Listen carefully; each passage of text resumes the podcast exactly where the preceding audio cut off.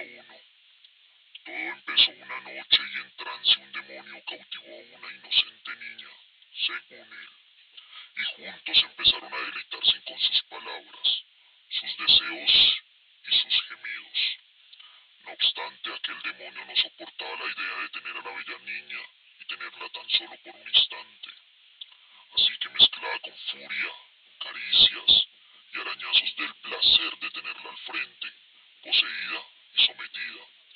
Aunque sus demostraran el disgusto por estar en manos de aquel demonio, ella disfrutaba y se deleitaba con la sensibilidad que todavía le quedaba. Y la perversión del demonio que en cada penetración la cera de las velas derretía. Al paso del tiempo no pudo contenerse ella y dijo, a lo que respondió el demonio. Mi cuerpo será un laberinto y sus brazos elevarán los míos. Los sepultarán con los suyos para revolcarse en las tumbas, más allá de lo mortal. Nuestros huesos se revuelcan en los mausoleos y nuestras mentes follan en una habitación, así como en el pasado cuerpos desnudos, botellas vacías y cuentos sin terminar.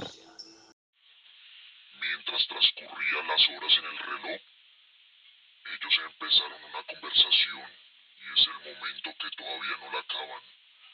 Y si se acaba, el mierdero empieza aquí. Anhelo que su mente se folle a la mía, dejando un rezago de palabras por unir, dejando en mí algo así como un anhelo de inundarlo en whisky, de meterme en su ombligo y sacarle las pirañas que tiene dentro, las que le matan, las que yo podría comer para que me destrozaran desde el interior. Es evidente el gusto por destruirnos y lo único que hacemos es esperar el momento de debilidad del otro y como el torero ejecutar su final. Yo espero con ansias destruir tu interior y exterior llenándote con fluidos, evidencia de la excitación. Adiós, vete a la mierda.